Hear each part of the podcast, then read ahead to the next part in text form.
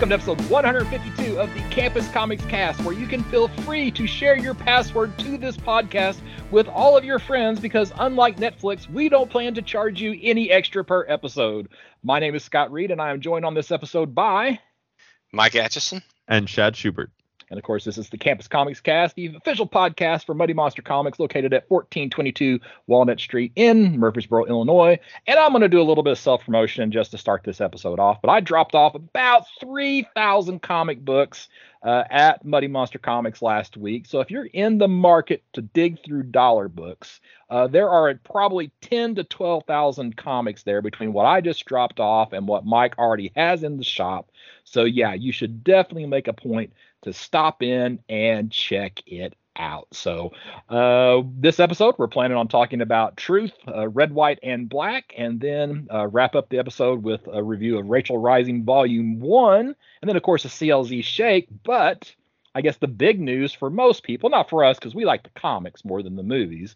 But that being said, we like to talk about the movies as well. We finally do have some information from DC, specifically uh, James Gunn and okay, is it Peter Safran? Is that right? Yeah, yeah Peter Safran. All right, about what the future holds for uh, the DC movie universe, and let's just say it's an unexpected lineup. What do you guys think?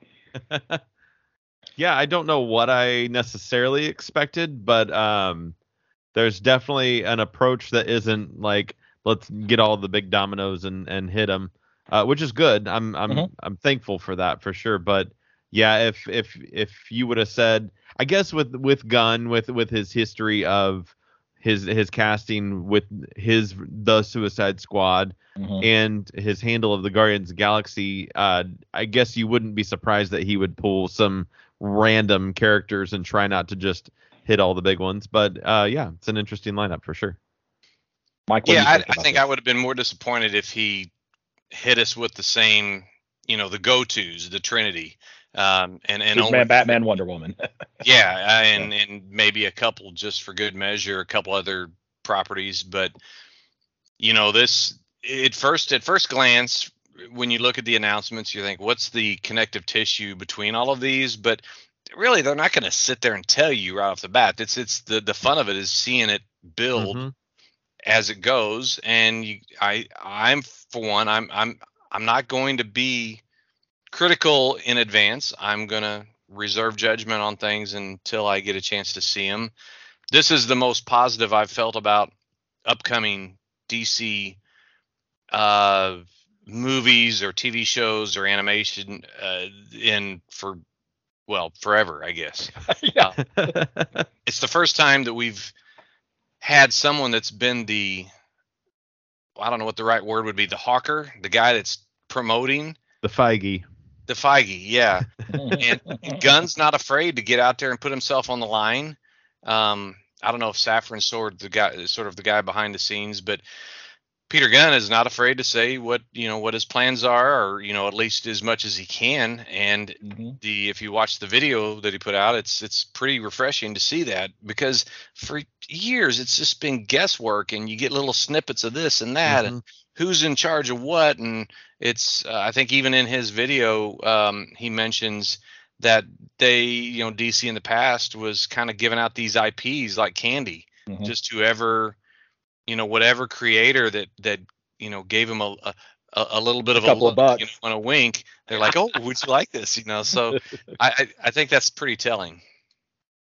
Yeah, and the fact that he even called Warner Brothers out for like how poorly they treated Cavill through all of this. I mean, yeah, just, he said yeah. Uh, he said a lot of things. We'll see if he's able to stick around because you know we have to wonder about Warner Brothers executives if they're going to start taking that personal and if they get if they're like they're being attacked too much Sure. I if they've been willing to, you know, take over some of the past projects like Snyder. I was I enjoyed the Snyderverse until it got derailed by Joss Whedon. Yeah. Um so you know it's they could derail this just as easy. It just takes you know one memo to some secretary typing it out and this all can change. But uh, the good news just, is is that the the ceo of of warner entertainment is different now too right? So yeah. whatever major stones are thrown from james gunn aren't aimed at a current ceo it's aimed at a at a past ceo so yeah. that helps a little bit.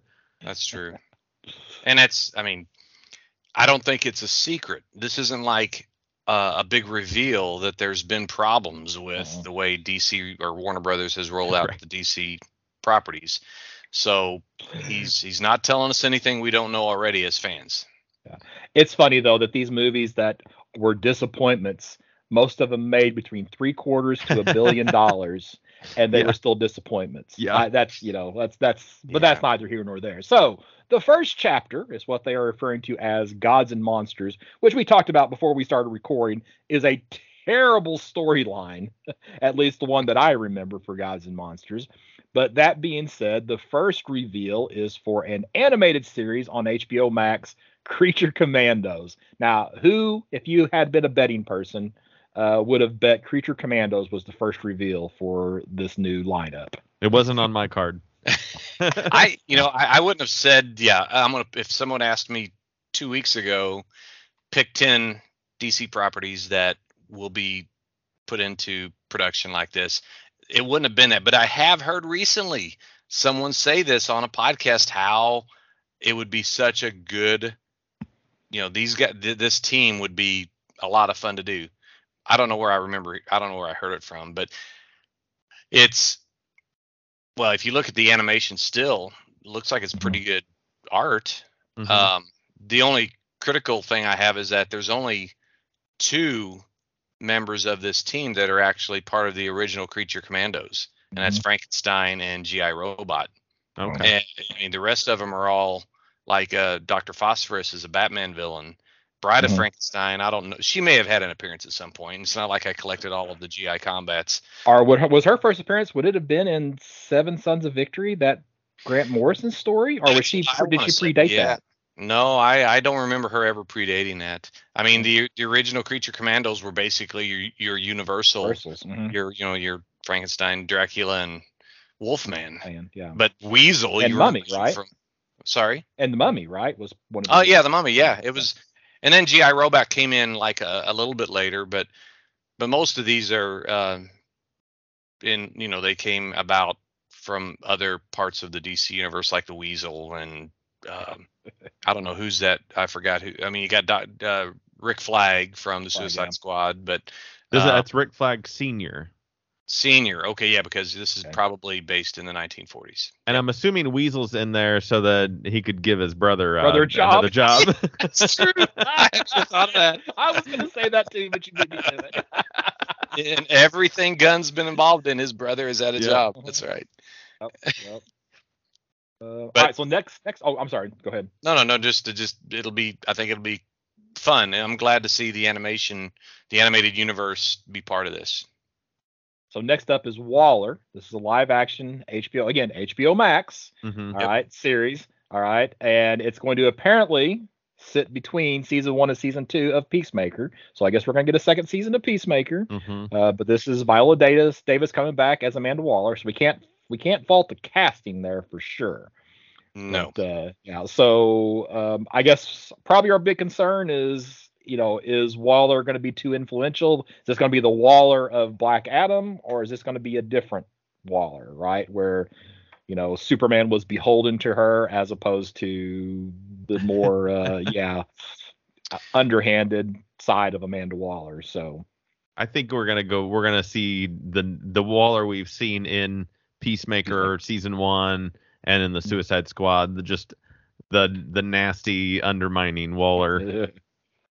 Yeah, the the not so altruistic. She's not like, uh, you know, she's just she. you scratch my back, I'll scratch yours. Right. Yeah. Right. She's not to be that way. pretty underhanded. Um, she, I mean, I think I just heard that she was the she just is a recent uh winner of the all four of the main awards. Yeah, she's an EGOT. EGOT. Yeah. Yeah. So to me, DC understands that look, we got Viola Davis and we need to hang on to her. She's going to bring in some viewers that uh, we might not get otherwise. And she's a strong female lead. Um, and just we we know just how good of an actress or actor that Viola Davis is. So and she's it's like she's she's dipped her toes into just about every part of the DC universe too. All right, so next up, we got the first live action movie. Uh, and they are going bringing in one of the big guns here, but Mhm. not in the traditional way. We got Superman Legacy. Uh, and did they give a time? Did they? They didn't actually. Oh, July of 2025. So we're two years out, to over two years out for the first movie that is Mhm. part of this. You know, part of this release. and where they say so they say in so many words in this interview that uh, the reboot will happen with their first big project and then they also refer to superman legacy as their first big project. So the the whatever you want to the chapter one begins with superman legacy. So that as as far as the words and i don't feel like they're going to use their words those words were so specific that it's like Mm. that's got to be that's got to mean something. So whatever happens pre-legacy is up for grabs which is it's interesting because i'm a like i want my i want my my chapters to begin and end you know right? So with waller being part of this and waller being in between seasons one and seasons two of peacemaker and being existing in the suicide squad movies it's like okay so suicide squad does or does not exist in this timeline. And it sounds like they get to kind of pick and choose. And I, I that's probably the only kind of beef through this for me is like i want i want a, a clean start and a clean stop Mhm. because as soon as you allow uh margot robbie to be harley quinn in that then Mhm. there's a lot of other movies that become canon based on the actor but i guess you can't think by actor you got to think by timeline i guess Yeah. Who knows? So it's a little muddy though. Yeah. um, Anything else to add on Superman? Uh, let me let me throw in a couple things. Uh, from what I understand, this is this is meant to be not an origin. It's meant to be him, sort of like what we just reviewed, the Mhm. Superman for all seasons. You know, Mhm. he's just coming of age. Um, he's learning just how you know his how his normal his belief system doesn't necessarily line up with the the world, and he's trying to balance his Kryptonian heritage um, with with all of that. And you know, it's it's it's it's. It, I think that would be an interesting and good way to put it, um, or to you know to put it out. Um, I had a second thing, but I totally forgot what it was. You know, it would. Oh, I think I know what it was. The you know the image here of Frank Mhm. Quitely uh, and Grant Morrison's All Star Superman. Man. mhm. If I remember, that wasn't really an early in his career type of story. So And Actually, it leads to the end of his career. right, yeah, right. So anyway, um, but the other thing is, okay, this is if this is the launching point, it's okay. It, it's if it's the launch, it's going to be as soon as it launches, everything's going to be rapid fire after that because they can't Yeah. wait to develop everything else after this after this movie. it's it's a, it's two movies and two series a year as their is their timeline Yeah, yeah. So, and it, I mean, it's Superman. It's you, you almost he's the heart of the DC Mhm. universe. It has to really start with him. I'm excited for it if they do it right. I mean, I I I want I want a Superman movie I will like. Um, I wasn't a big Man of Steel fan. Um, so you're just wrong, but that's okay. it was just it was for lack of a better word, it was just so dark. I, I would I, I want something a little a little brighter. I want a, a I want a bright suit. I want a bright red and blue suit. Most, yeah, yeah. I understand the disaster porn argument of Man of Steel, Yes. but uh, but uh, yeah, I also like the quote unquote realistic take. Yeah, know. yeah, for sure. Yeah. But so next up, we have Lanterns, which is being described as what a true detective mystery type story with two Green Lanterns, those two Green Lanterns being John Stewart and Hal Jordan. This is also going to be an HBO Max uh, series. So I feel like we've been threatened this for like a decade, so I'm excited for it to finally happen. It's like there's always been a Green Lantern TV show, buddy cop, that was on the rise, and it just Mhm. never happened. So if this happens, I'm excited for this. Well, I'd never heard it being described as a buddy cop show. They kind of basically scrapped what they were originally going to do with this Green Lantern series and went to the buddy cop, is how I understood it. But Mm. Maybe Oh, that's yeah. maybe that's how I maybe I'm misinterpreting something. So Yeah. Yeah, I don't like- remember either. Mm. But anyway, okay. So I guess the one thing to say about it is based on some of these announcements, I guess I'm keeping my HBO Max subscription going for a while. Or at least you Yeah. take a break for a couple years, and then in Yeah, yeah. 2025, kick Maybe it back, back, on. Yeah. this one was a surprise announcement to me. The Authority live action movie uh, because this is this is not an, a DC original property, Right, right? yeah. I mean, this is so I don't know if they're trying to throw Jim Lee a bone because if I remember right, this is a Jim Lee creation, Mhm. is it not? So they're yeah, so it comes out of Wildstorm, and they are morally gray characters as how they uh, like to describe them. Uh, but yeah, I, I think uh, a lot of people are going to be surprised. Uh, were surprised, I think, by this by this announcement. What about you guys? This this is the this will appease the the Snyder fans, the ones that aren't going to get Yeah. there. This is the I mean, you know, a fictional universe should be as diverse as the real world. So this shows that it's not, you know, the DC universe isn't going to be all all like Superman or all like the Yeah. you know, uh, Amanda Waller or Green Lantern. You're going to have uh teams or you know, characters that are morally ambiguous and I can't think of a better team to really represent that. And plus it's I like the idea they're going out on a limb.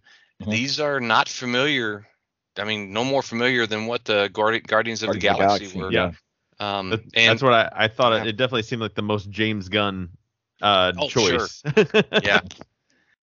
And you know, uh, now in the DC comics, you know, we had the Superman and the Authority miniseries, and then a lot of those members joined up with Superman on that War of War of uh, or the War World Mhm. saga or whatever. And that's the most I'd ever read of Midnighter and Apollo Mhm. and and Manchester Black. I knew about them. I knew of these characters, but you know, it's uh these are characters that have a lot of potential and I I think it'll be great to see them on a big screen. I'm gonna guess. Here's my prediction that in this movie, a large portion of these characters will be dead by the end. I'm just gonna True. predict it. Could I'm be. just gonna I'm just gonna Yeah. say it right now. So, and speaking of a series that's gonna end up in a lot of dead characters Yeah. by the end, uh, Paradise Lost. This is also going to be an HBO Max series, and if they're describing it as a Game of Thrones type story, uh, Yeah. that tells you a lot that you need to know. This is obviously going to take place before uh, Wonder Woman, so it's going to go back in a DC history, and it, it looks like it's also going to be prior to Themyscira becoming solely a, uh, a society for women. Mhm. Mhm. Uh, so yeah, it's I don't know Game of Thrones style. I I don't know. They're definitely Yeah. the more adult tone to Yeah, some of this- these yeah. items. Mhm. Uh, yeah, and that's something else I noted or thought about is that they they they've got they're running the gamut on movie ratings here from PG PG thirteen to potentially R. Um, Mhm.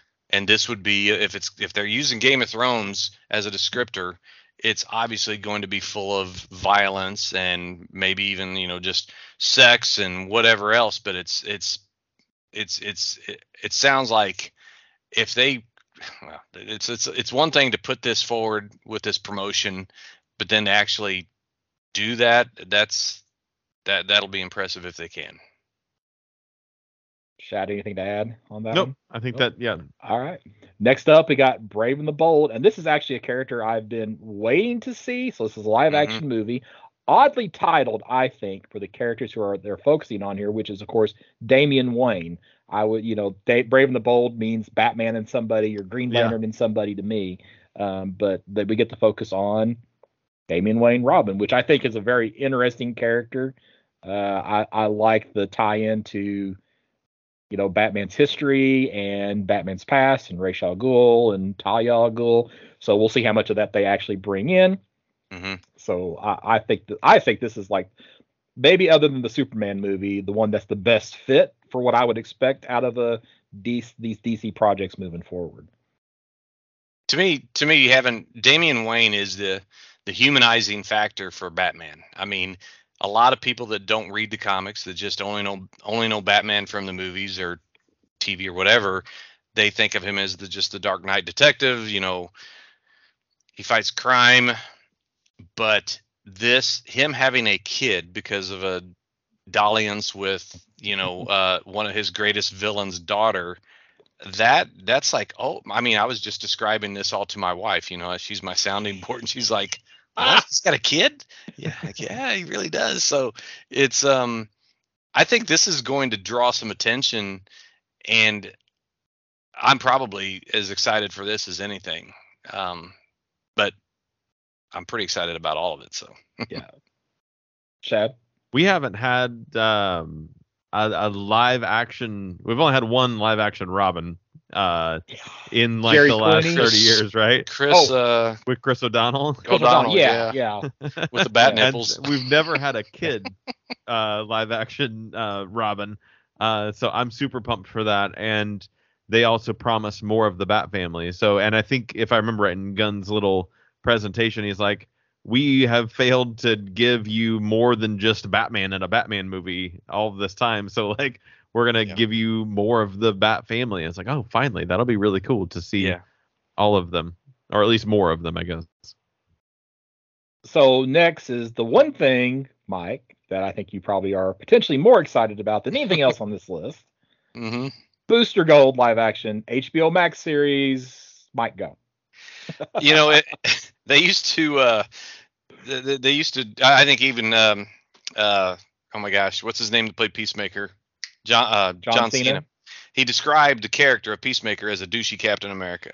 Okay, that's true, but I don't know that he can't be outdone by Booster Gold in in in that in that way. Except it's not patriotism or anything like that. It's it's what they describe him as is a superhero's imposter. He's he's the guy that's he really did it all for himself, and yet he ends up being a hero in the end. So seeing that character growth, I think, will be a lot of fun. Yeah, I mean, I, I mean, you don't there. I mean, from the '80s forward, there aren't a ton of new characters that have maintained that level of popularity, and uh, I think it's the right choice for them to uh, put him, especially in a TV series. I think it'll be great. I, I don't know. I think Booster Gold does not have a super high level of popularity. Um, but and I think a lot of people, you know, he he's kind of like the also the other guy. You know, he's not yeah. he very so he's not going to carry a title on his own. No, know, no, like lots of other characters can. Um, he's kind of best known for the team up with Blue Beetle, Blue and Gold, you know. But uh, that again, it's they're taking a risk on a character that's not as mainstream, not one of the big, you know, 5 mm-hmm. or seven, you know, that that yeah. DC has. So. Yeah, and by popularity, I think I mean more in the he, he has had his own title a few times, and he mm-hmm. they weren't just two or they weren't like five issues and canceled. Yeah. So, and the whole premise, I think people can get on board with. Yeah. You know. And we are setting up. I mean, with the the Blue Beetle movie technically being yeah. prior to the re, the restart, they have the choice to pull that into canon. Even though I know that's not the the Blue Beetle that is normally right. teaming up with Booster Gold, mm-hmm. we do have the ability to get a Blue and Gold team up with this series.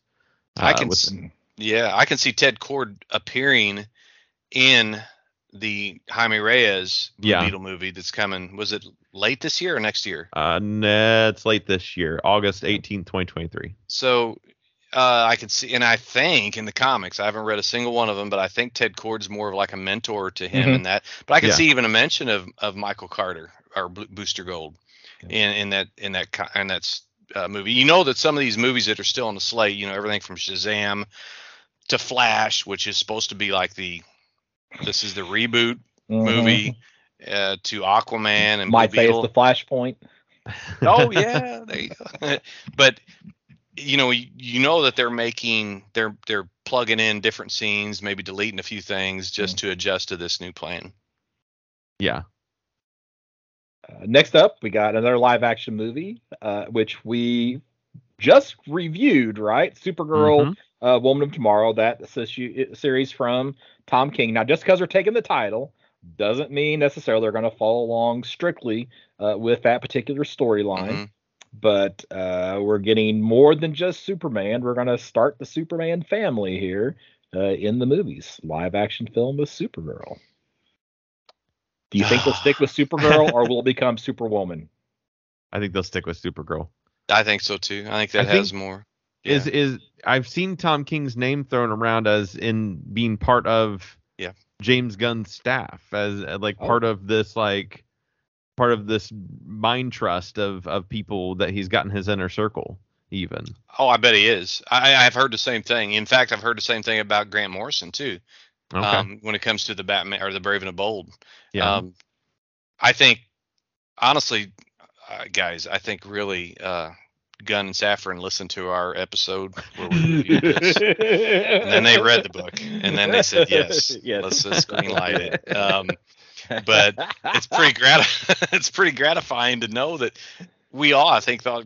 Well, I don't remember exactly what everybody thought. I know what I thought, but we liked it. Yes, it was just one of the best books I've read in a long time, and I think this is where you'll see Lobo. If if we see a um, Jason Momoa Lobo, it might be in this movie. Well, surely he can be a better Lobo than he was in Aquaman. That's all I can say. I bet he He's gonna be a can. perfect Lobo. I yeah. think he could. Yes, He doesn't have to. He can actually keep that same personality and be Lobo. I'd, I'd rather see him as Lobo than Aquaman. yeah, I and I, would. I would. I'm good there. So, and then the last thing on this list, live action movie. Another surprise to me, Swamp Thing. yeah, They're gonna bust out the rubber suit from the from the 70s or from the 80s. Right. wow. Feel sorry for the actors got to wear it, but yeah. I'm and they've early early conversation. I guess James Mangold is uh, potentially directing on this. Oh, okay. Mhm. Uh, is has been the name that's floated around. I had heard so. No release date on this, but this is going to lean more, we hope, to the horror side of things. Yeah. So a little Oh, yeah. darker, yeah, a Yes. little darker story. I mean, with DC's got a pretty rich horror um, history, and we're we've seen some of that with the Sandman Netflix series, um, and then all the material that comes in with Grant, um, Alan Moore's Swamp Mhm. Thing. I mean, the ideas that he put forth there, it's just ripe for the picking. Uh, I didn't really anticipate this either, and I can't say I'm the hugest Swamp Thing fan, but I think it will. Um, yeah, I'd be interesting to see where it goes, and it's uh, in what order it comes in too, and mo- mostly to see where it introduces other other characters, because Right. I always thought that was a good part of kind of like Sandman, Mhm. introducing the DC characters.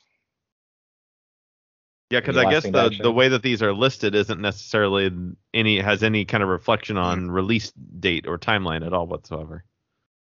Only a few of them have approximate dates on them in this in this initial announcement. So, And that's all tentative. They said Yeah, it, yeah. it can change, so. but all right. So, big question, Shad. Which of these are you most looking forward to? Supergirl.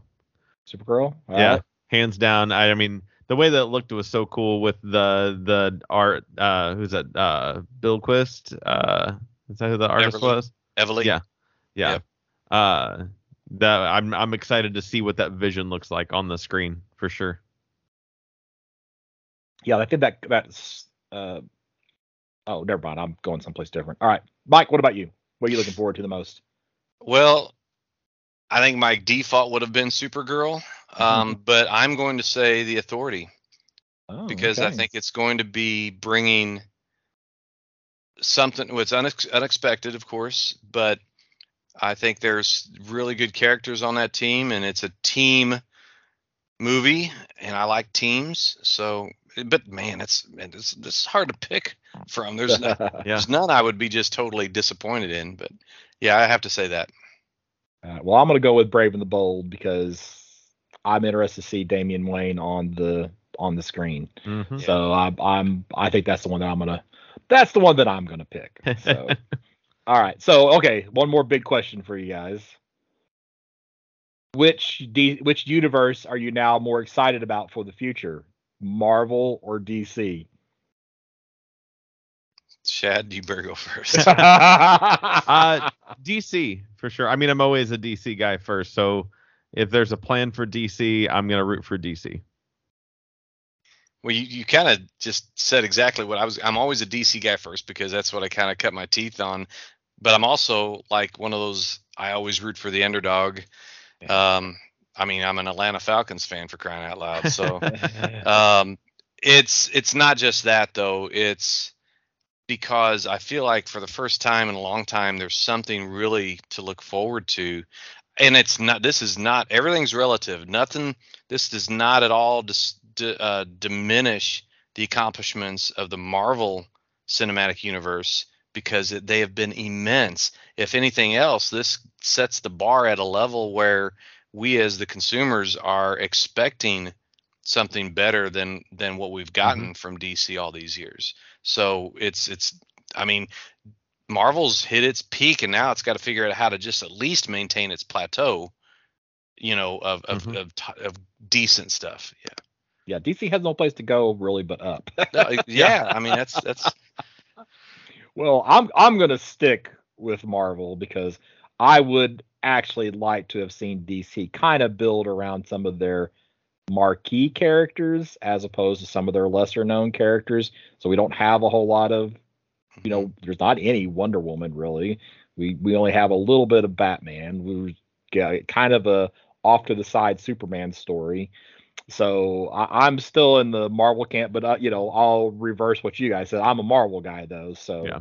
Mm-hmm. Um, and the Marvel guys have been slipping, or Marvel movies have been slipping a little bit because of the focus on comedy over you know, you know, action and storytelling. However, I'm looking at this slate of DC stuff and thinking, man, they're going way too far to the to the mature, not for kids side of mm-hmm. this, which is not going to do anything to improve comic books, you know, purchases in stores or yeah. anything like that, getting young people in to read comics because they're, they're, I, you know, Marvel hasn't had any R-rated you know movies yet. This we're probably looking at several R's on some of these projects and strong TV matures on some of the the TV projects. So I would say only. I mean, I think maybe only a couple of R's uh, at the most. But I I well, see Bat, the Brave and the Bold as being the one where the because not it doesn't. There's a lot of room in between mm-hmm. the the saccharine, sweet you know, funny, whatever, and the dark, dark, darky, dark. Mm-hmm. So I think that we there's got to be some movement in between mm-hmm. there. Yeah. Hopefully, it's not going to be one extreme or the other. Right. Well, Warner, see, to me, like Warner Brothers has this thing. Okay, talk like the most recent, well, not the most recent, but like the Batman. They literally added one f bomb to the movie to make it PG 13 because they didn't want to release a PG movie. Yeah you know, I mean, and I I hate it whenever companies and directors do that because they think, oh, a PG rating is not a serious film or a yeah. PG is not gonna not gonna get us to the dollar point that we want, right? So decisions like that take precedent over the value of the story or or providing it to a wider mm-hmm. audience, you know. Mm. So yeah. All right. Well, anything else to say about this so we can or before we move on? Well, my favorite announcement was that we finally acknowledged Elseworlds and said that mm-hmm. Joker and Batman, the Batman, are both in an Elseworlds type scenario, and that they'll continue to be in that scenario, and uh, and that they will choose as not as they as they have time to focus on other storylines in the future. If it's really good and isn't within the same world, they will acknowledge Elseworld titles, and I thought that was really cool because I mean, that's what we've kind of been saying this whole time, anyways. Is like Joker's an Elseworld story, and so they mm-hmm. actually acknowledging that and calling it what it is. It was like, okay, good. That's what I was hoping for. Yep, I agree. All right. Well, let's move on to Truth, Red, White, and Black. All right, and uh, this is a series that kind of gives a, a an origin to the other Captain America. And this time, that Captain America is not Steve Rogers, but rather um, Isaiah Bradley, and amongst a, you know, a group of other uh, characters as well. And uh, I was trying to get trying to get to page one here so I can uh, go over the credits for this, right? So this is oh, wrong page. Sorry. Come on. The iPad is not cooperating with me at the moment. So somebody have page one up. Uh, it's written by Robert Morales. Thank you. And artist is Kyle Baker with lettering by JG and Comicraft Wes. Mm-hmm. Um, yeah, I I don't see a color. Maybe Kyle Baker does his own coloring, perhaps. Uh, probably because he's listed just as artist, not as penciler yeah. or inker or anything Correct. like that. So he's probably doing the doing the full the full thing. So all right, so this is a seven issue series, and uh, I think uh, Shad, you're going to give us the rundown for the first three. I guess just Yep. pause between in case there's anything we want to say on each of these episodes or each of these issues. You got it. The pause will work because I'll have to get to the next one. There you go. give, you some time, give you some time to get there. Yeah. That's right.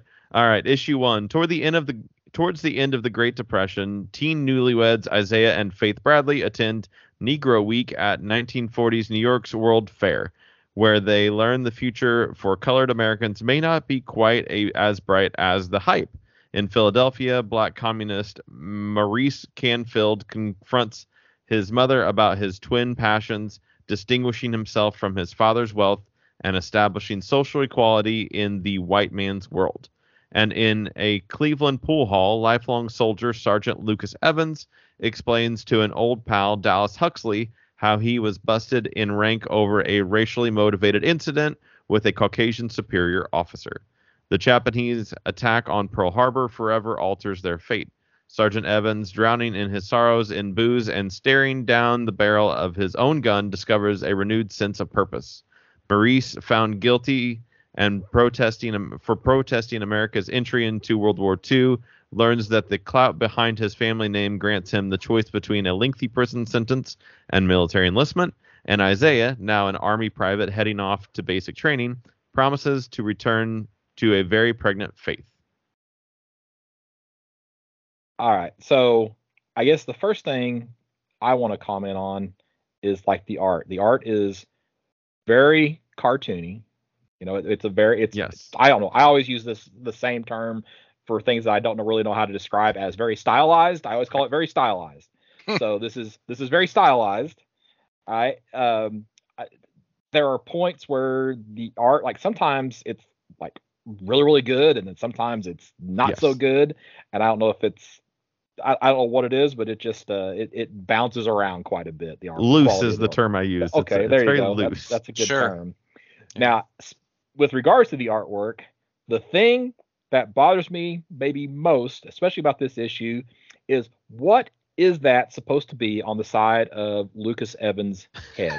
I don't I- know. I- either. I think it's a birthmark. You think it's Um, a birthmark or is it like a wound? I thought it was because, like, like- a war wound was what I Oh, was it could assuming. be, but you know, well, Is it That's like true. that little The scar one Charlie tissue. Brown, Charlie Brown hair? I, oh no, no, I, I think it's you know, I, I, you now that you say it, it could be a, a wound. I think that has to be it yeah, because they got that because line scar tissue, depend, yeah, some people Yeah. have, yeah, some people the scar tissue builds up more, Right. and um, and I, I that, that's because he was in World War One. yeah. I think that's very possible and not just a birthmark. All right. That just it just that bothered me because it's like so unclear of what that is supposed to be. Yeah, You know- because the art's that loose, Mhm. like Shad said, and yeah. But the action was a little hard to follow with that art sometimes too. Like when it when it would get a little loose like that, I found out my myself having a hard time like kind of figuring out what exactly was going on. I liked it Mhm. at times. It's not like I didn't Oh yeah, like Mhm. it, but uh, I think it's the first time that I've maybe read something with Kyle Baker art on it. Um, but I was like, I, I don't know if this story was the best fit for uh, his artwork, maybe. Maybe not. He's he's the one that did Plastic Man, didn't he? Do that Mhm. series? Yeah. Wrote and, and drew it. I, that I don't know. yeah yeah because i was looking up because i was like i don't think i've seen this guy's work before but it was kind of ren and stimpy-ish it reminded me of if i had had to pick Yeah. somebody uh but uh, yeah i saw plastic man was one of his big credits Well, what Scott said about uh, stylized is his go-to descriptor for the art. That's exactly what I wrote. I think what I said here was it seems like I've used the phrase historically accurate and stylized art a lot lately, and this book is both of those things. And and not not just your everyday accurate, like hitting the right years. This this Robert Morales. I mean, if in that back part of the book, the the back matter, uh-huh that is that's my favorite part of the book i think is that seeing how he all the research he did and the art it's it's yeah i i agree that um at first it was like ah, i don't know it's kind of off-putting but it's i think it told the story well enough that i really was on board with it pretty quickly. And I think some of this is, you know, this is this is a story of that represents, in the Marvel universe some of the terrible things that happened to Black Americans at times throughout our history. And Mhm. while this specific event is not true, there were lots of similar events that Yeah. that were true, and they they'll hit on you know some of those things as we as we work through the story. But one thing that I think is interesting, you know, okay, so if you go back and you read early issues of the Spirit, right? For example, you have this very I'll just go and say offensive caricature of like a black sidekick in those spirit books. So now we're getting these this basically black created uh, properties where we get the very the very caricature of like a white, you know, the carnival barker there in this Yeah. first issue, Yeah. and then this we'll meet Private Merritt later on. Oh, yeah. This, Yeah. this you know caricature of the white guy. So I think it's it's I like it. Yeah. You know, um, and obviously it's uh it's fair game. You know, Absolutely, yeah. But you kind of see that that turnaround. Uh, That's true. this. That's true. I hadn't thought of it like that because the Barker's the first one you see like that, Mhm. and then like you said, Lieu- uh, Lieutenant Merritt, he's just a yeah, It's the- horrible. Yeah. the- uh, yeah, yeah. He's like really the worst. You know, really the most blatantly racist and obnoxious and character. in this offenses. Yeah, yeah but this is this is a you know story about what happened in in marvel's history with black creators doing the work behind uh, Yeah. this book and it, it needs to be recognized for that if for no other reason but mm-hmm. so Issue two.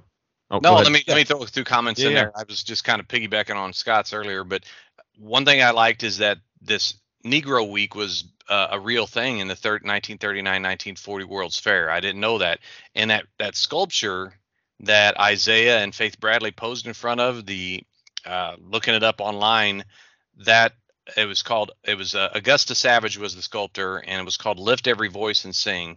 16 feet tall and a symbol of Af- African American music and it was actually destroyed after the fair. It was just made Oh. of plaster. Yeah, it was just like it was just a Wow. proper. So you don't find a whole lot of. it. It's not like you can get some new photos of it, but I thought it was really neat, and just the idea of them inserting that to give that historical reference, I thought was awesome. Um, and the one thing I didn't understand though is you had that peep show hawker Mhm. that was advertising for people to come in Mhm. to the peep show, but then they wouldn't allow a black couple in. But right. weren't all of the attendees? Yeah. i i okay so when i read that i think they implied that they crossed into a different area of the fair. And when they did it's almost like Oh. the rules kind of changed Mm, you know? So maybe there was a I, and I they don't say it outright and there it, it I kind of the first time reading it I felt that way too. It's like well it's it's it's I think everybody in the crowd is- week. Yeah everybody is but I, mean, I think if you actually look at the crowd then you Yeah, see that it's not and I think that maybe they moved outside of the fairgrounds or one area or something like Maybe that there's a, Sure. yeah. Gotcha. Okay. but the, yeah Okay. that that was I think it, and I think that point was there just to kind of bring the issue to the forefront yeah, yeah. Yeah. Right. because I did. I actually read through this three different times before we recorded, so I feel pretty good about the story. Well versed. Yes, yes. All right, two issue two. All right. It's May 1942. Early in America's entry into World War II, assigned to Sergeant Lucas Evans's unit at Camp Cath- Cathcart, Mississippi, new privates Isaiah Bradley and Maurice Canfield join fellow Black Dog Faces Dave Plum, Jack Harvey, Jefferson J.J. Jameson, and sociopath Damon Larson in digging lantern- latrines for the war effort. The camp commander, Major Brackett, receives an official visit from Washington attaché Homer Tully and Dr. Josef Reinstein, a German psychiatrist and surgeon. The two men requisition several Negro soldiers for an experimental army project, then express the government's concern that other blacks on the base may pose a security threat. Negroes have their own secret means for spreading news by word of mouth, explains Tully. Among themselves, it's called the Black Vine. Consequently, Brackett orders a night training exercise for late that same day. When the men are assembled, the major is suddenly approached by an officer he's never before seen, but who is nonetheless familiar to the present Tully and Reinstein. Col- Colonel Walker Price from military intelligence. Price hands over papers revealing the major of his command and shutting down the camp. When the incredulous Brackett protests, Price informs him that the Camp Cathcart was always a covert operation and publicly executes him. Price then gives his aide de camp, Lieutenant Philip Merritt, orders to tidy up after him. Lucas and his men are stunned, even as they're randomly chosen by Merritt and Hero herded herded into uh, waiting transport trucks. As the trucks speed off, Lucas and his unit hear the distant gunfire of the massacre at Camp Cathcart. I don't have a whole lot to add on this issue, um, though I don't I don't think that uh, Philip Merritt, given his stature and appearance, would have actually risen to the rank that he had in like a real army. yeah, probably not. I want to comment on. I mean, I don't have a whole lot either on this issue, other than it was. This is when you knew, oh, wow, this is this is some real stuff here. I mean, Mhm. you had some bad things happen. Um, when Major Brackett was killed by Colonel Price, I was like, wow. Right. Um, and then the hint of just the overall massacre just to preserve and the secrecy of the project uh, to those 10 soldiers that they were using. Um, and then the double V campaign, I looked that up too. That's that was something that was actually uh, you see it on the cover of the first issue.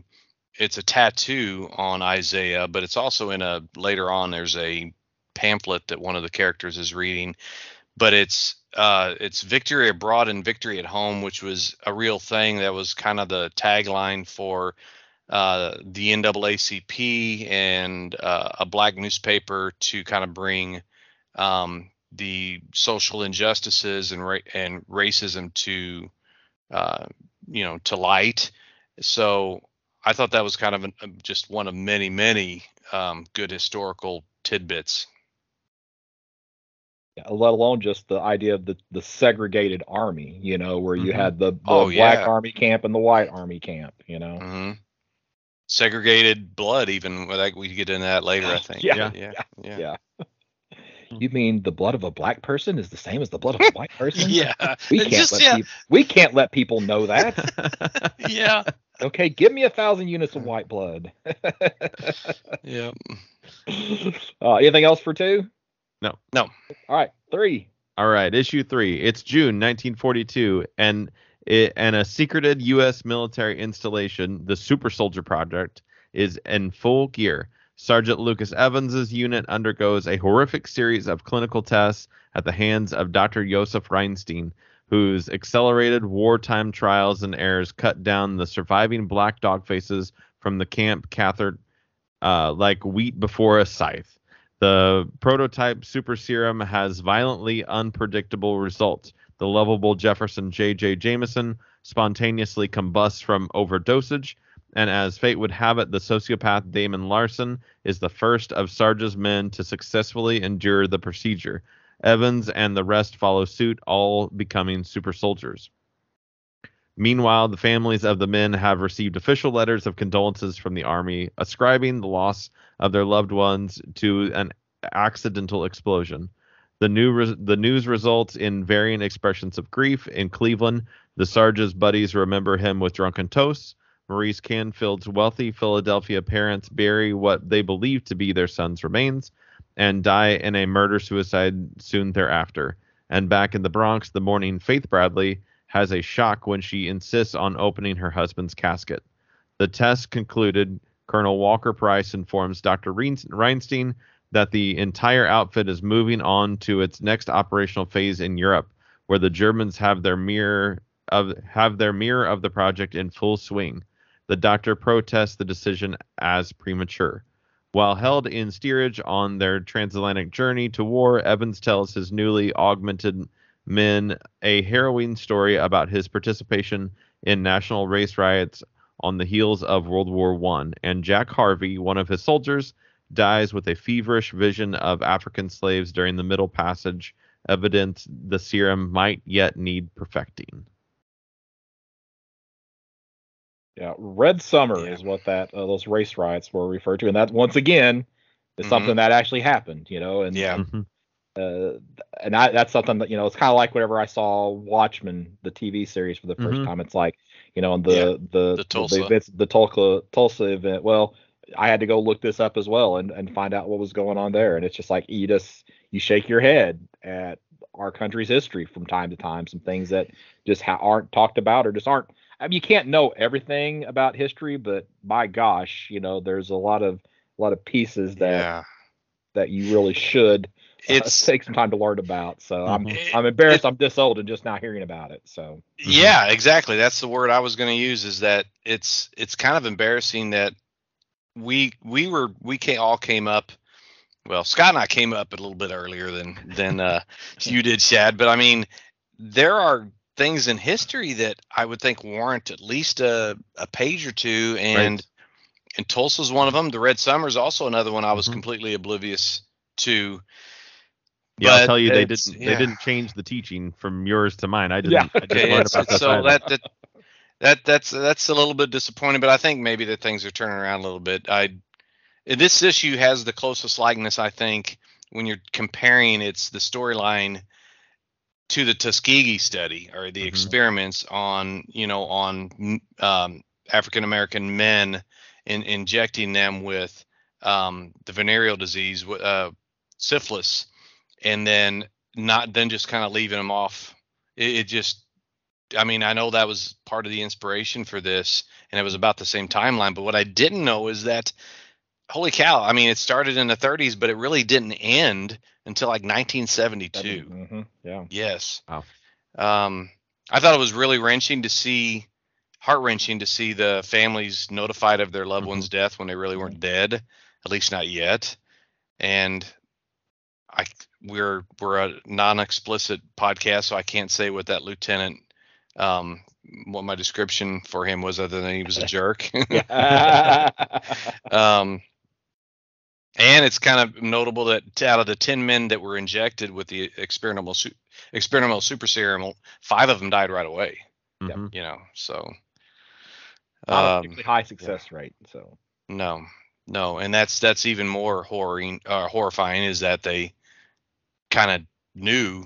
Well, we don't know what's going to happen. Let's just let's pick these black guys to to try it on. And, and uh, this is me just having a hard time with timelines on this. Captain America already happened, yes or no?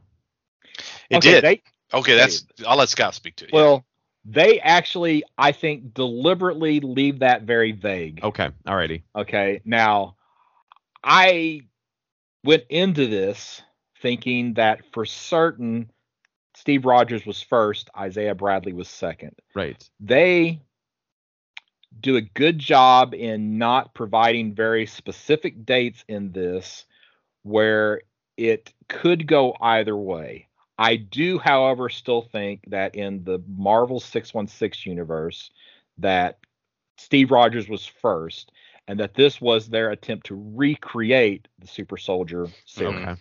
because it wasn't Reinstein, it was Erskine, Mhm. E R S K I N, who was then killed whenever Rogers got injected. And then Yeah. both sides are trying to ex- expand their super soldier serum, and it's a race to and to, do the experiments because they're basically because they lost the guy who had it, Yeah. kind of having to do the mass experimentation again. And then this is the group of soldiers that they Yeah. they went And on that- trying to recreate the super soldier serum. That kind of seemed to be the way, and I know we're kind of getting ahead of the the end of it all and how that reveals. But you know, we were talking about just the experimenting and and not a high success rate. Is well, they had a successful one already, or did they in this Yeah, timeline? uh, but I, I, that's how I understood it is that Steve Rogers came before, and it makes sense that that doctor died Mhm. in that timeline, and so this would be trying to figure out how to recreate the success of the Captain America program. Yeah, and then that's one that when we and jumping ahead to like issue seven, one of the things they talk about is the Germans and the U, in the U.S. were working together until Hitler kind of you know messes things up. But, Yeah. I mean, if there hadn't been everything militarily going on in in Europe, they might have continued to work together for an indefinite amount of time Mhm. uh, on on these various programs. And in a sense, the U.S. got quote unquote lucky whenever they did the split, that Reinstein, who was German, decided to stay with the U.S. and, Mhm. and then move the super soldier program forward. So Yeah, I read somewhere, and I, I thought I wrote it down here as reference, but I, I, I can't find it. But I think the original intent was to make this story outside of the Marvel continuity, and then the decision was to put it in. So that created the nec- made it necessary to build that backstory or, or I see. to show why you know who came first and and, and Yeah. why. So and then another another thing is is that in some Marvel universes, Isaiah Bradley is the first Captain America. okay. So it, it's but in Yeah. 616, which is the main Mhm. Marvel universe, I, I still feel pretty confident Steve Rogers is first Captain America. yeah, yeah. All right, uh, Mike, Okay. issue four. Issue four, The Cut. In July 1942, the super soldiers have halted a convoy in Germany's Black Forest, but they are dismayed to discover that they have succeeded only in stopping medical supplies from Koch Ph- Pharmaceuticals. Two months later, in Central Port- Portugal, only three soldiers remain Bradley, Canfield, and Evans. The trio, trio are discussing the uncanny parallels between comic book hero Captain America and their serum treatments when Merritt goads Canfield into a fight. While trying to restrain Canfield, both Evans and Canfield are killed and Bradley is injured. Price tells Bradley his family's survival depends on the United States winning the war and then describes a suicide mission that Steve Rogers would have taken in Germany were he not delayed by weather in the Pacific Theater.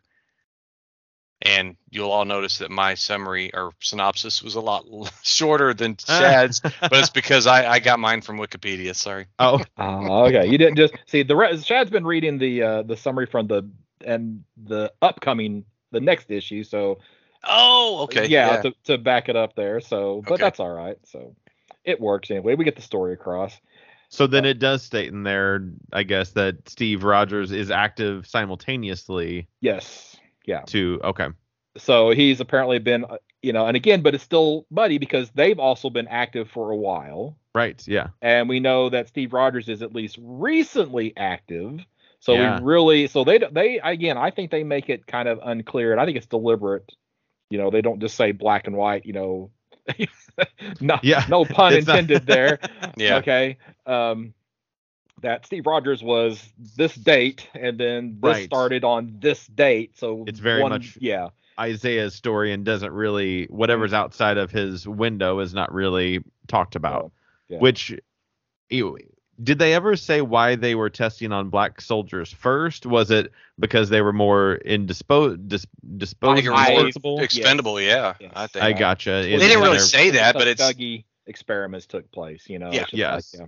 So so in in theory we could believe that that Isaiah in this in this story at least is is first because he was ideally probably experimented on before a white ser- soldier would have been given any kind of You could- successful and that's, serum. That's why I think they make it kind of they have that that gray I see. area there. yeah, so that because if you can- if you go by the story itself, I mean, Captain America first appeared in whatever month in 1940.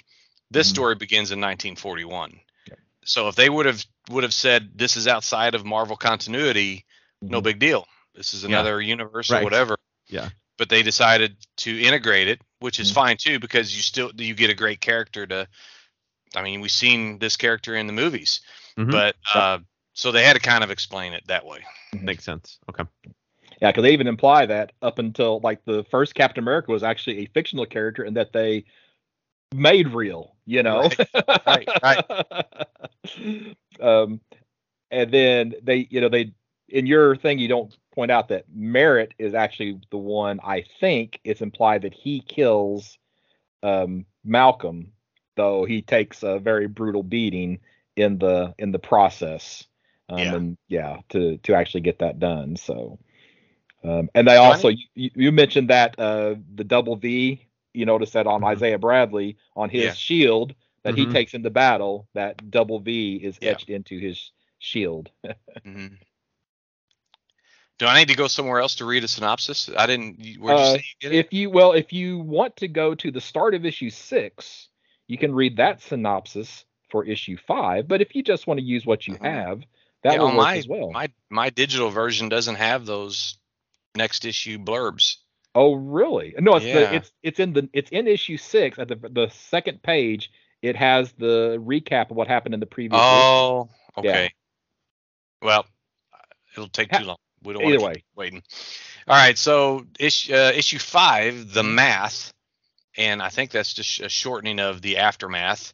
Uh, in October 1942, Bradley steals the Captain America suit and parachutes behind em- enemy lines in in Schwarzbit, Germany, where he successfully completes the suicide mission to destroy a laboratory operated by Dr. Koch as a Nazi concentration camp.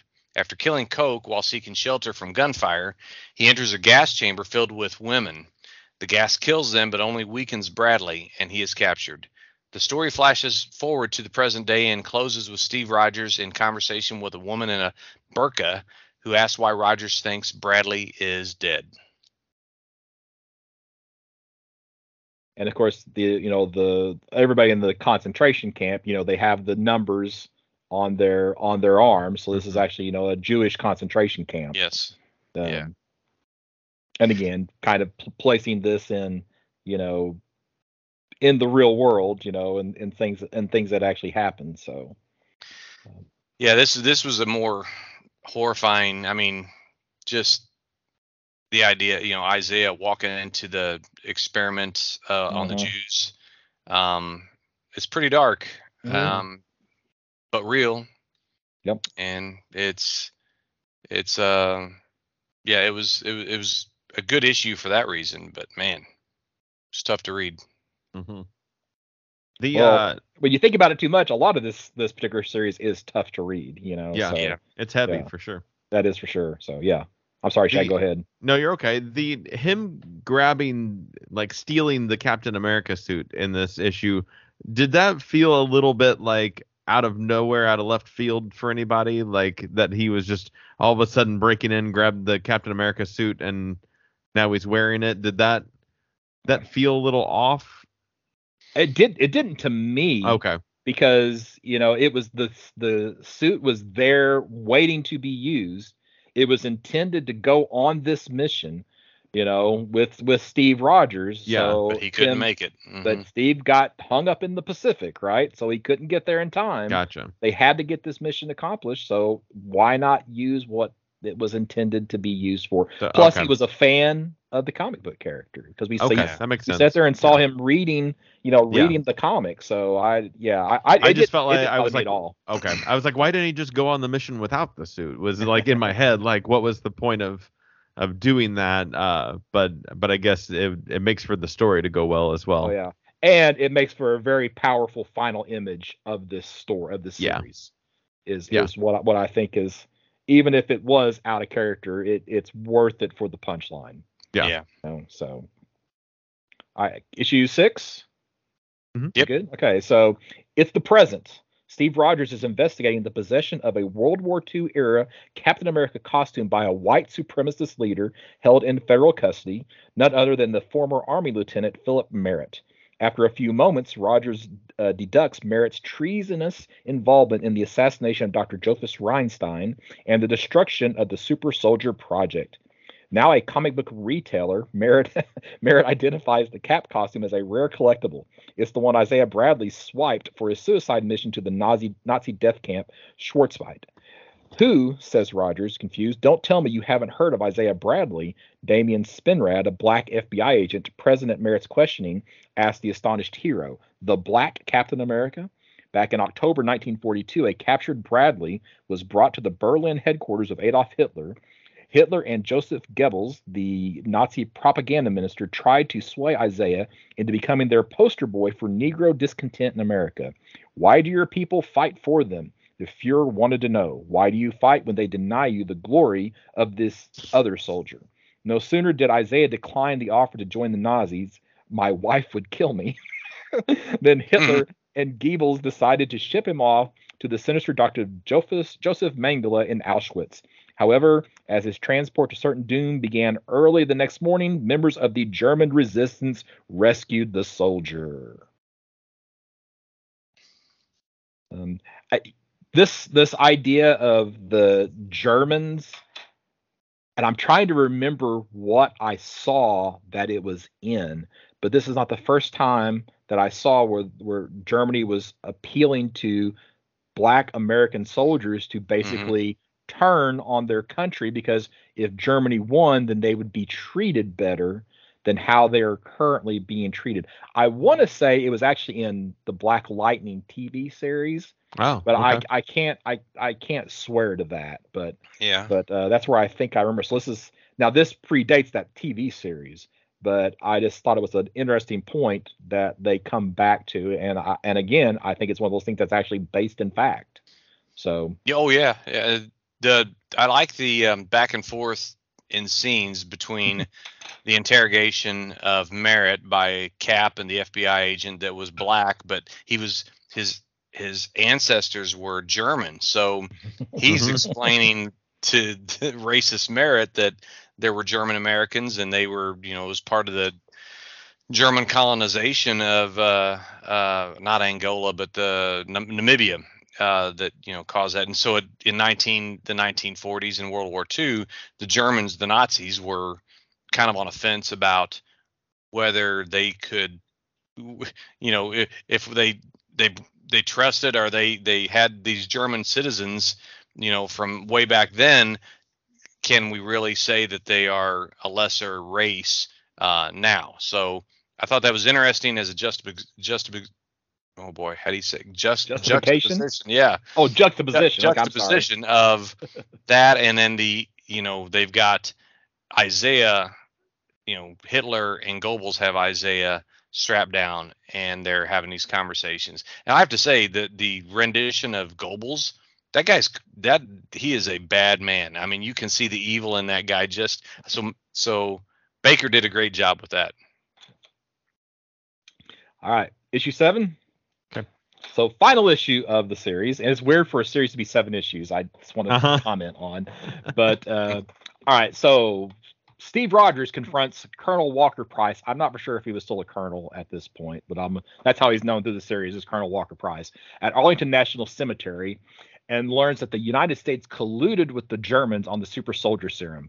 When Hitler's hold took on Germany, the project split, and Reinstein stuck with the United States, and the race for the first super soldier was on. Price reveals many of the dirty details about the early days of the super soldier serum and how he turned his military career into a position at Koch Industrial. Uh, well, Steve Rogers, through his time in suspended animation, accumulated a massive amount in back pay, which he then used to buy stock options in Koch International, and plans to bring Price's war crimes to light using Philip Merritt as a witness against him. Rogers then proceeds to the Bronx, to the home of one Faith Bradley, wife of Isaiah Bradley. Here, Steve learns that Isaiah Bradley did survive his mission, but after the war was court martialed for the theft of the Captain America uniform and spent mm-hmm. 17 years in solitary confinement in Leavenworth. Uh, this time incarcerated, and the effects of the serum left a heavy toll on Bradley. Bradley was, however, pardoned during the Eisenhower administration. As Faith checks in on Isaiah, Steve looks at a wall of photos of Bradley with celebrity after celebrity, including Richard Pryor, Muhammad Ali, Bono, and even Stan Lee. Uh, when Steve Rogers finally meets Isaiah Bradley, uh, the man with the mind of a child, Steve presents uh, Bradley the uh, remnants of the Captain America uniform after deeply apologizing to Isaiah Bradley for what he went through, and the two take another photo together for the wall inside the Bradley home. So, and that's that iconic, that excellent image that you get in that last uh, last page of this issue with Steve Rogers standing next to Isaiah Bradley, both yeah. in their respective uh, Captain America uh, uniforms. Um, yeah. So we this is the issue that we learned that the super serum was discovered as the result of eugenics, which, mm-hmm. which was you know in the early 20th century was you know that um, that belief that the weak anybody that's weak whether it be mentally or racially or whatever that they arbitrarily decided that they would be you um not euthanized what do you call it well, sometimes it um, was euthanized sterilized. sterilized yeah yeah yeah sterilized euthanized yeah. The, mm-hmm. their burden upon society yeah yes yes so it was it connected that to this um best part was seeing uh, Colonel Price go down. Um, he, he, you know, even at his age, it was nice to see him uh, as much as any Nazi war criminal. Uh, it was nice to Mhm. see him go down. Yeah, not I mean, not a lot of action in the final issue, Mhm. right? No. But it does, you know, wrap up the story Yeah, wraps nicely. up nicely. Yeah. And this is a very in my you know, Captain America being my favorite character, right? Mhm. This is a very authentic portrayal of Steve Rogers, right? And how I how Mhm. you would think that he would respond in this type of situation. You know? Yeah. So um, clearly they have a strong grasp on the character, you know, for for this story. So it just it's it's it's really impressive to me. Um, I just I love how this story just ties into Captain America's history. You know, it gives that kind of at least parallel Mhm. to events Mhm. that are going on. Uh, just really, really, really enjoyed that. So, uh, do you guys have any final thoughts? I mean, other than saying it was just fantastic, I mean, it was everything I expected really because hearing you talk about it and just knowing from the general, you know, just knowing about this story, um, it's it's it was just really nice to read. I think the only thing I really didn't like was the Cas- Cas- Quesada art on that first cover, a little bit over muscular, but um, overall this was we'll get into grading I'm sure, but um, you just don't get products like this very often. Shad, final thoughts? Um, I was I was a little less positive about it. It just it it um I don't think I like historical things. I don't think I like my comics based in any kind of actual uh any kind of reality. Uh, That's okay. But uh, yeah, yeah. Uh, but uh, you know, I, I the art stood out to me. Uh, mostly positive, sometimes a little a little wonky, but mostly positive. I, I was into that a lot. Feels it, it felt very important. Uh, uh, you know, in in what it what it represents and what it stands for. Uh, no matter you know my feeling of historic uh, liking historical stories, you can still recognize uh, how impressive it is and and how important it is to read something like this for sure. you said important. That's a key word. This Yeah. was an important story. Mm-hmm. All right. Well, we want to we want to grade it. Shad, you want to go first on the grade? So Yeah, sure. We go, we go up from there. Go up from there. Yeah, yeah. Uh, and it actually went up quite a bit as we talked about it. You know, just you know when we when we when we talk about things, it, it definitely lines some things up a little bit more. But I gave this a 7.5, a very fine or yeah, very fine minus. Uh, you know, and most of that just being uh the, the fact that I'm I'm not a big nonfiction fan. Mike. Well, uh, I'm gonna break the nine, the nine barrier and go 9.2. Um, I, I, I think for all the reasons we've already discussed, I don't have to get into it again. But uh, this was, uh, this was really good to read, and I, I sort of on the opposite of what Shad says. I love historical Mhm. fiction. I love being able to cross-reference and say, "Oh yeah, that really did happen," and this is a this is a an interpretation of that.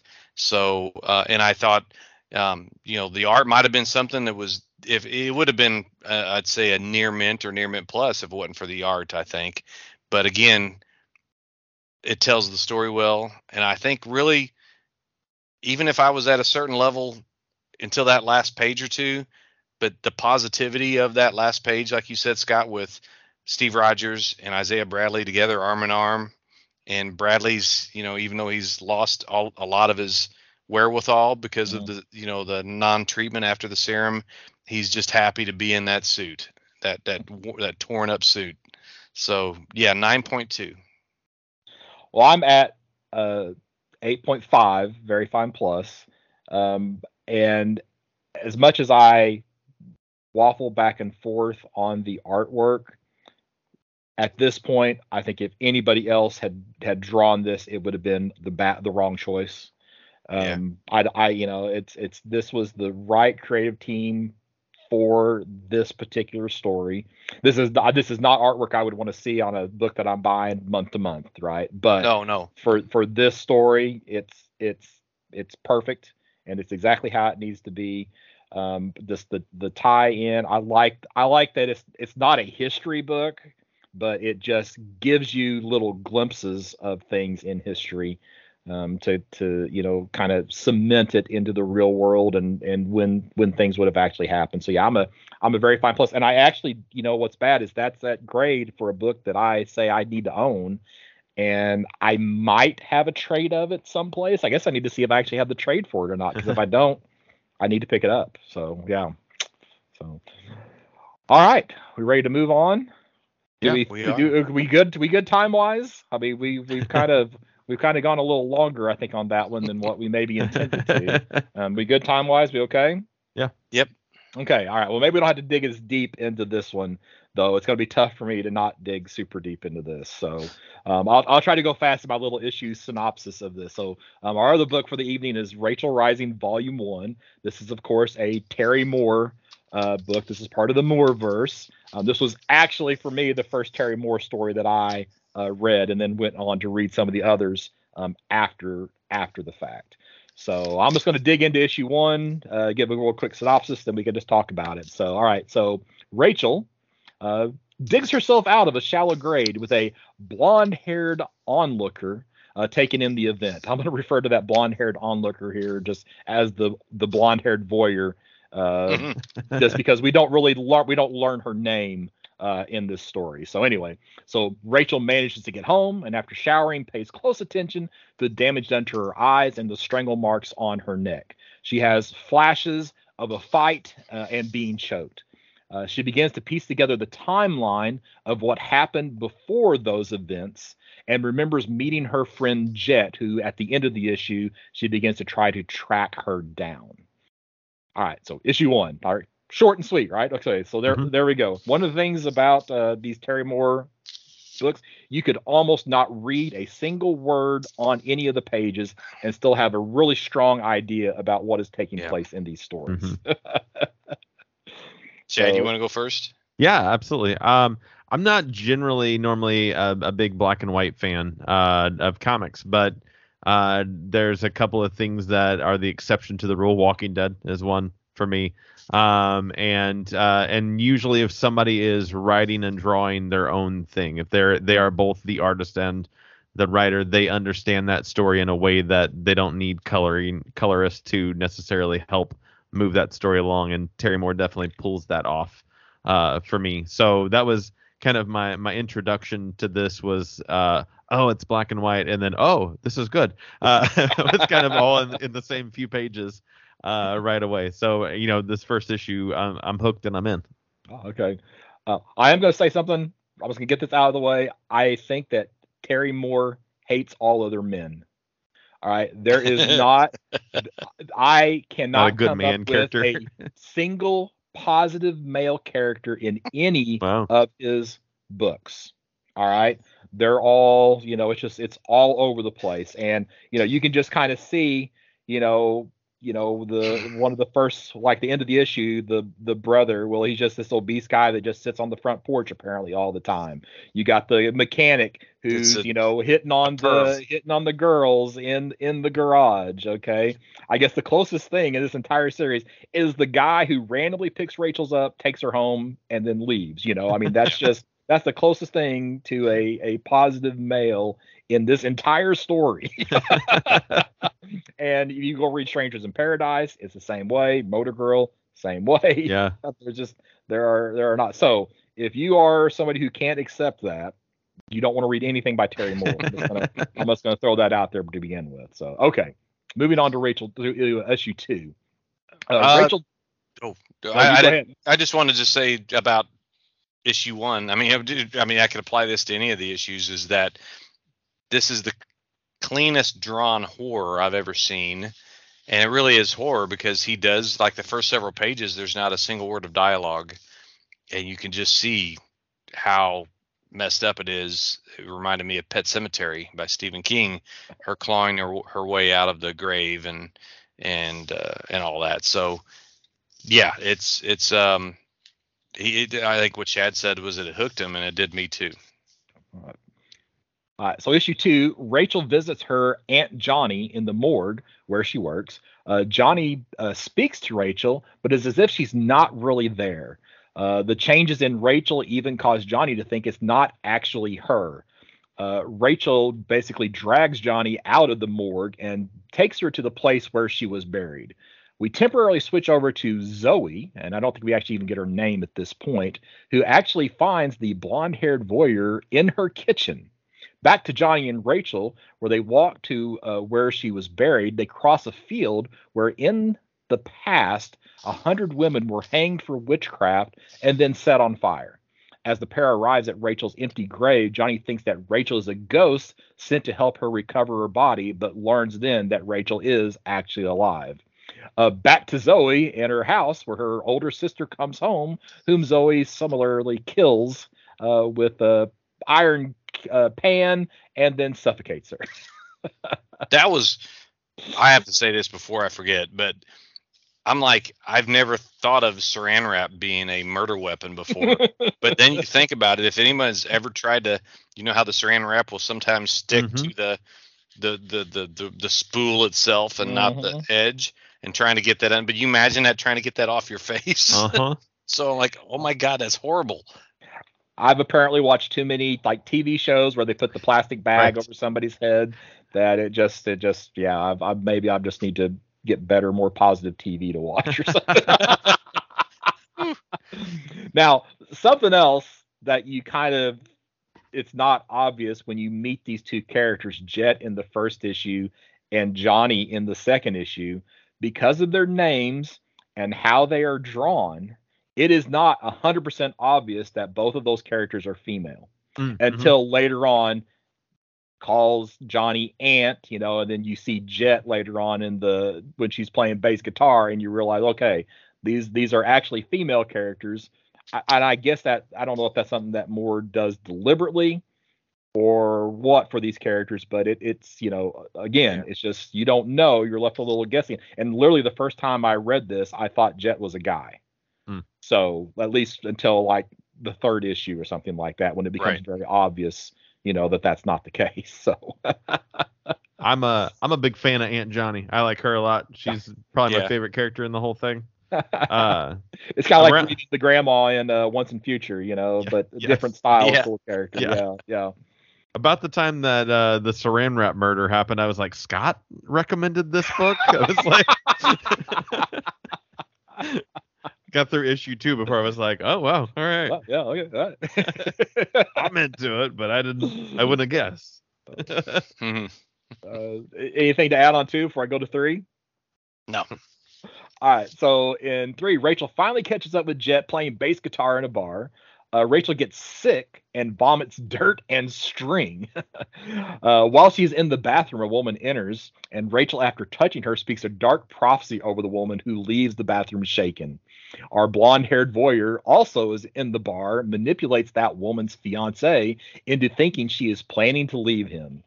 Uh, the voyeur exits the bar to the roof, and Rachel follows her. Somehow, the woman appears on a neighboring rooftop.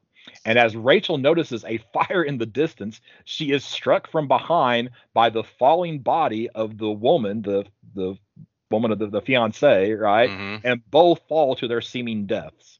Switch over to Zoe who has set her house on fire and is dragging her lifeless sister's body out of the home to the trunk of the family car. Crazy issue. Yeah. Mm-hmm. I mean, we've only had about four, like four pages, maybe five pages of Zoe in this, mm-hmm. but she's had a very dramatic impact um, yeah. on the on the reader. So, watching her yeah. driving with a broomstick, you know, yeah, trying to reach the accelerator. Yeah, there, you know, the first was this issue three or two or this was three.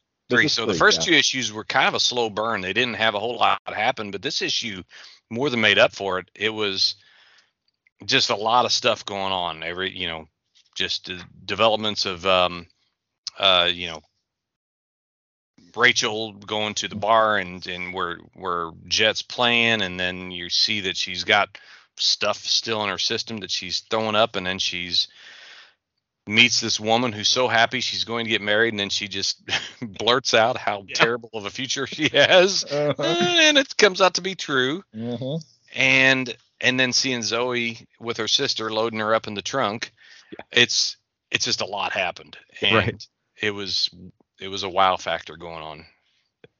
Yeah, we've got this weird B story of Zoe that we don't quite understand what's happening just yet. No, Uh, the whole the action with the with uh Rachel's second death or whatever, Mhm. I had to, I, I flipped through again. I was like, did what happened? Just did, it- is it what I think just happened? Did somebody just fall down and knock her off of the roof? And sure enough, yeah, that was exactly what happened. that was it. Uh, So, yeah. And so we and I guess we find out that Rachel has some sort of power uh, that she can she can see people's future or death or something, perhaps at this point.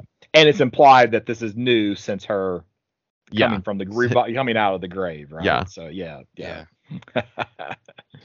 All right, so on to issue four. Uh, Jet and Johnny um, arrive to identify Rachel's body, but surprisingly find her alive, but with all the characteristics of somebody who is actually dead. Uh, back to the fiance, you know, who is now taking, uh, uh, gosh, he's basically taking his his his. I don't know what to call them each other, fiance and fiance, right? Yeah, Yeah. yeah, the the male fiance takes the dead female fiance basically to the same spot where Rachel Rachel had emerged from the grave. Uh, as he is preparing to bury her, uh, the female fiance's body is possessed by some type of snake uh, before he actually is able to bury her.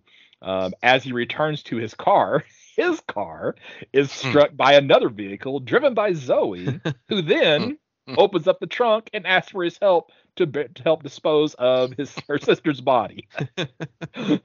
Back in the morgue, uh, Johnny, Rachel, and Jet are basically they're just talking about Rachel's current situation that you know she's not dead, she is dead, whatever the case may be. Back to Zoe, who then kills the male fiance after he helped her uh, bury the body. After leaving, uh, Zoe then bumps into our blonde haired voyeur and who comments that she really doesn't think she's going to need her again. Which kind of wraps up the issue. I, I, I'm speechless at some of this, Yeah, but it- I- first of all- yeah. yeah, it is crazy, and it's it just shows you the power of sequential storytelling, Mhm. um, with art. It, Yeah. It's just, the, yeah, the dialogue helps, but you're right when you first said at the, when you said at the very beginning that Terry Moore has this knack for telling a story with his art, and that that panel where where uh, Rachel just pops up in the morgue off the Mhm. table and and says Aunt Johnny and scares the bejesus out of Aunt Johnny and Jet. Yeah. Jet says Mhm. mother mother Mary Joseph and the donkey. And uh, you can imagine. I mean you could see these things happen. No. Um and going on through it, I mean just that that that poor guy fiance. I mean he's he doesn't even know what he's doing and why or why he's doing it. Then he gets whacked. so wow. yeah, it's just um oh gosh, I had something I was going to comment on and uh I I don't well, maybe it'll come to me later on, so I'll I'll come it- back to it. Is there a sign that says, "Hey, bury your bodies in the dried up creek bed"? Is that like? Well, okay, no, but it's it's that I'm glad you said that that reminds me of what it was I was going to say. There's this moment right in issue 2 where Johnny and Rachel are walking across that field and it's just mentioned in passing. It's like one panel where it talks about that field where a hundred women were hanged for witchcraft and then set on fire. Okay, yep. And all of these these are all they're all crossing that same field. Yeah. So, and this becomes significant, not so much in this volume, but in subsequent volumes. okay. of- yeah. So it's like we just get one or two panels about it, but it actually is a lot of the backstory for why these events are actually taking place. Well, I do I I do enjoy that you know we kind of started we definitely started with everything being separate in one way or another, especially with Zoe and Rachel's story, and we're starting to see that crossover already uh, in this as we're kind of wrapping up this first volume, and I I, I dig that. So on to Yeah. issue five. Yeah. You, you got anything else, Mike? No, no. Okay, so Richie issue five, Rachel awakens in Johnny's home, and and uh, Rachel and Jet reminisce about their friendship. So we get a little little history about how long they've known each other, and Rachel basically retells part of the story about what she remembers, uh, you know, when she climbs out of the grave, and in fact how she knew which way was up when she was digging and ran into Yeah. another body, knew that she needed to go the other direction, right? Uh, so Johnny, however, Aunt Johnny brings in another older doctor basically to comment on Rachel's current situation, and yet another deviant man uh, that we have inside of this story. All right. Uh, back to Zoe. They are attempting to place Zoe in foster care, but in comes the creepy perv foster dad who basically uh, scares Zoe a little bit, though there is some type of supernatural intervention there. Um, as Zoe escapes, the foster dad gets his head stuck in the elevator and is decapitated, which we see his lone head in the elevator as Zoe exits the facility.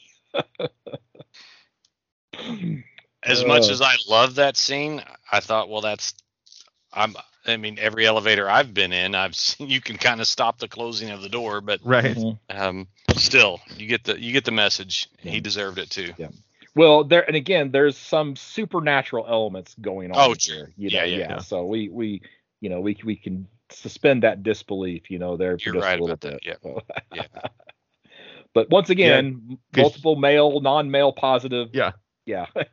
because she doesn't even and before they get to the elevator she doesn't push him physically across the hallway into that wall No. there's her arms don't come up at all it just it's it says swag uh, which i guess is some emotion that that's Yeah. the onomatopoeia to it uh so so yeah I'm, I'm definitely she has some some sort of powers that Mhm. allows her to throw humans across an entire hallway, uh, which means she could probably hold an elevator door closed with her mind as well. and, and I don't know that our blonde-haired voyeur is not somehow involved in that, though we don't actually see her Okay. at this point, you know, because a lot of things that are supernatural have been have been have been occurring. Um, and I just I had to laugh because the scene where he gets his head stuck and she just holds up her finger and then presses the button. it's just like er, and you just see his eyes. Oh my gosh. All right. Issue six, last issue. Uh, back at Johnny's house, they continue to discuss Rachel's current state of being. All right. Uh, here, the now the dead, jumping back to our burial scenes. Right. Uh, the dead female fiance has managed to dig herself out of her grave and is picked up by the creepy former army medic who attempts to diagnose her. Well, that creepy former army medic is then killed by that snake that pops out of her mouth, right, and and finishes off the guy. He Uh, says, back- "Trust me, I'm practically a doctor." yeah. uh, Rachel and the crew return back to the scene of Rachel's second death, where she fell from the top of the building, and encounter both our blonde-haired voyeur and Zoe. Rachel learns that only she and Zoe are able to see are blonde, right? And also as Rachel is talking to the blonde, and of course it's I keep saying blonde, but Rachel's also blonde, so um as they talk, you know, she sees the voyeur in a different appearance. Her clothes move from being modern clothes to being very puritan- puritanical or pilgrim like garb um, before she vanishes. Uh, we go to the home of our elderly doctor friend who has planted on the couch apparently his deceased and embalmed wife, uh, much like a kind of like a psycho uh, Mhm. mother type of a situation. Uh, Rachel and Johnny and Jet are then driving home, are involved in a crash. Uh, Rachel is uh, thrown out of the vehicle, but she's actually run through by rebar, I guess is what was on the Mhm. truck. Uh, Johnny, also ejected from the vehicle, um, is laying nearby with a, probably a broken back. And Jet, uh, who Johnny comments that's too much blood, is seen uh, bleeding out. Uh, Jet and Rachel exchange a few final words, and then Jet dies. our final set of scenes for issue six, we see Jet laying in the morgue for several panels until the final panel. Her eyes open, and we also notice that she now, in addition to having the eyes like Rachel has, also has the marks of strangulation around her neck. Mhm. The ligature marks, yeah.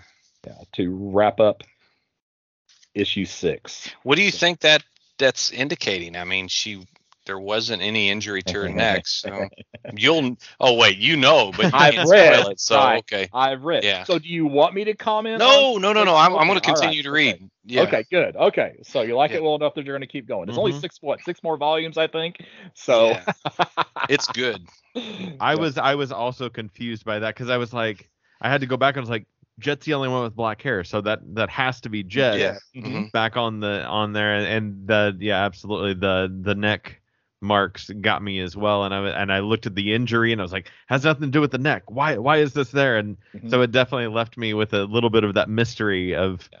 of what what's going on Yeah, yeah. So, well, okay. I just won't. I won't say anything. You Yeah, know, please. looking forward. But having reread Volume One, I am also going to reread all the subsequent There volumes you as go. well. Forget about my to read pile. I'm rereading Rachel Rising again. You know, just just working through it. So, uh, but I, you just I, I can't say enough about this story. The artwork is so incredible. It just It is. sucks you in. It- like it's it's a incredibly quick read. Um, it, it's it's too quick sometimes. Yeah. You Yeah. know, it's like I need- I want this to I want this to last a little bit longer. So, um, I don't know what else what else do you guys want to add about this book? the crows are a big imagery in the in the story but aren't really pointed out for any specific reason um i'm curious to see if those kind of play in later on as well or if they're just there because crows are creepy I I oh gosh, I'm trying to Mhm. remember if they have any specific impact, but it does have a lot to do with just the nature of the town, right? So it's it's it's there. So It sounds like Stephen King type stuff. It really does, which to me is a, mm-hmm. a, a positive. Okay. I thought it was a great story. The good pacing, like you you were mentioning, it goes Yeah. quickly, but um, then it's it's sometimes I mean not a it, it lets the character development yeah. build at a good pace. Um, even though you're reading it quick. Well, I think part of the reason it gets a quick read is because there's not a ton of dialogue. You're relying on the Yeah. art, and when you read it a second time, which when we do these books, I usually read them twice anyway. Mhm. You're like, oh yeah, you just kind of absorb it, and uh, it's got scary scenes, um, and it's kind of humorous at times. So yeah, this is all the right combinations. All right. We ready to grade it? yeah i think so All right. So who wants who wants to who wants to go first? Mike, you want to go first this time? Yeah, sure. I'll give it. Uh, Boy, I set the bar high last time. didn't I? hmm yeah you did I like Yeah. this enough to say 8.5, 8.5, very fine plus. I, I don't need So to. what you're saying is you like truth more than you like this. I did. Okay. all I right, like because of the historical stuff. Okay. It's it's sometimes. I mean, we all like our reading sometimes to be an escape, hmm but and that's what this is. It's just good horror, but at the same time, I love me some books, um, a a story that's got historical roots. So Okay. that's where that's where that bumps up uh, truth. All right. Shad, what about you? I am also an 8.5. Um, and I actually went up a little bit as we were talking about this. uh, uh, which yeah, it's it's just bound to happen. I might as well just round up another like half a point uh, when we talk before we even talk and just go. It's gonna end up there. Um, and actually, I anticipate if if I were to grade this after I do, I already own all seven volumes. Um, so after I finish reading it, I I kind of anticipate maybe even feeling more positive about this than I currently do. But as of just this this kind of one volume that doesn't have a giant ending or a giant resolve at the end of it, or even any kind of high peak. It, there's there's it just kind of tells this linear story uh, that's really cool. Um, I think I think we'll have even more positive feelings about this as I finish the, all of it. All right. Well, I'm at a nine two on on Mm. this story because I, you know, one of my big concerns as I was we re- as we reread this or as I reread this, like, man, is it going to hold up? You know, is, is it going to be as positive now as it was the first time that Mm. I read it? And it does make me want to go back and read the other remaining volumes again just to refresh the entire story. Um, I do own it. It's in my it's in my library. Um, not only do I have the the the trades, I've got copies of the first issue uh, for my for my personal collection. So so yeah, it's, this is a story I love. It's one that's great to recommend to somebody who doesn't want superheroes, Mhm. for somebody who wants like strong female characters, right? Mhm. Or who wants like supernatural. You know, it's it's it's a it's a good recommendation for anybody who's looking for those types of reads. So Yeah. All right, CLZ Shake. Uh, I'll go. I've got mine already, so I think I will shake and go. Oh, hey.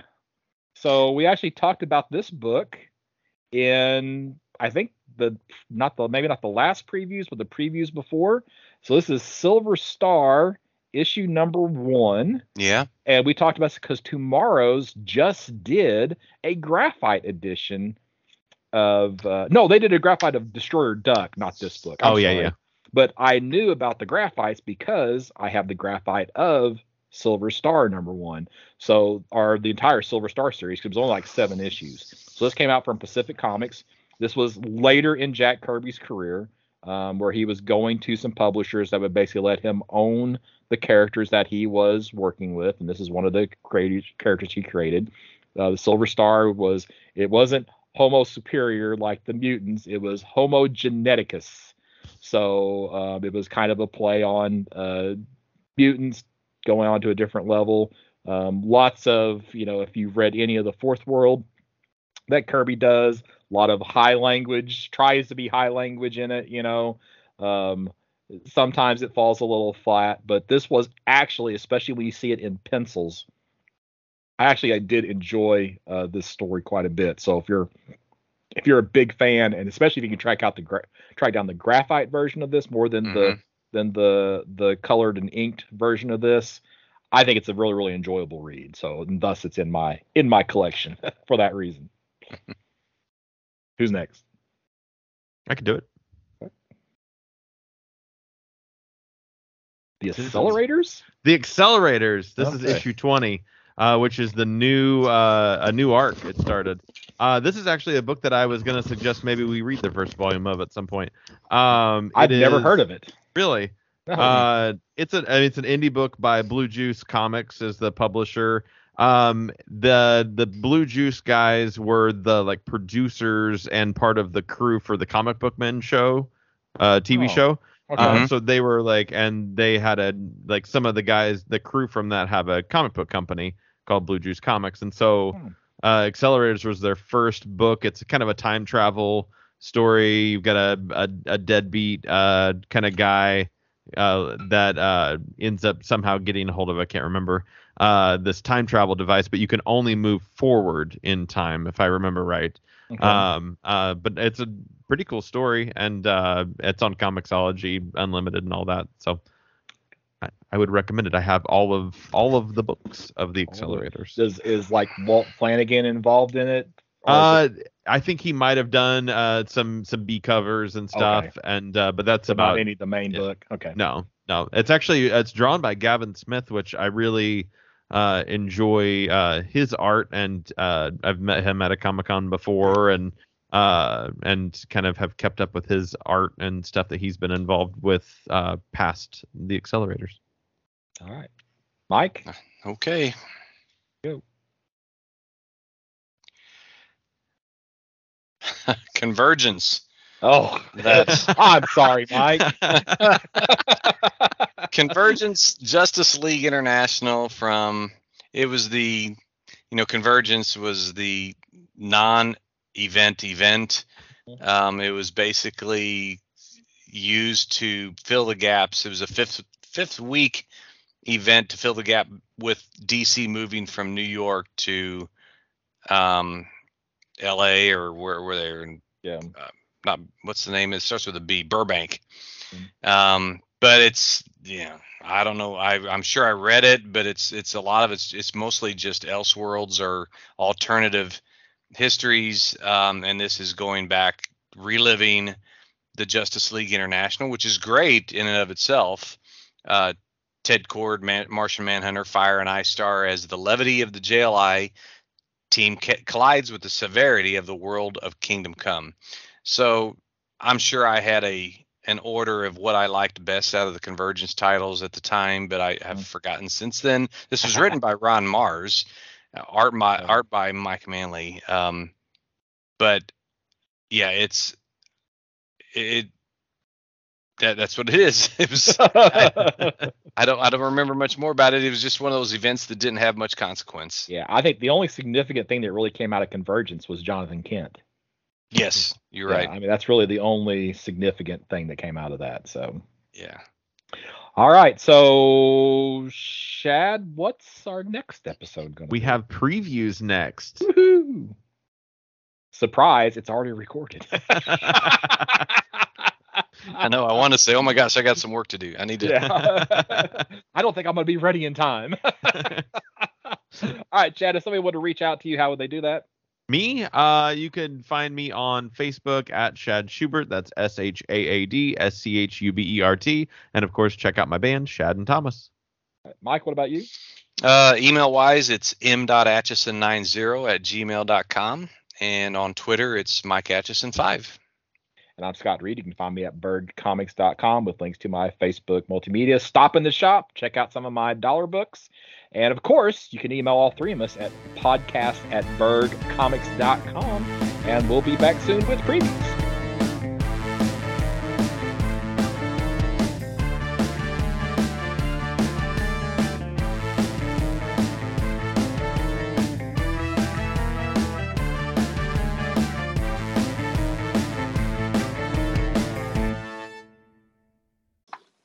All right, this is 152, correct? Yes, that is correct. Okay. For real this time. For real this time. Yes, for real this time. okay. Well, you guys get your drinks. You ready to start? Yep. Yep. Get liquored up before we get this going. I just got some water.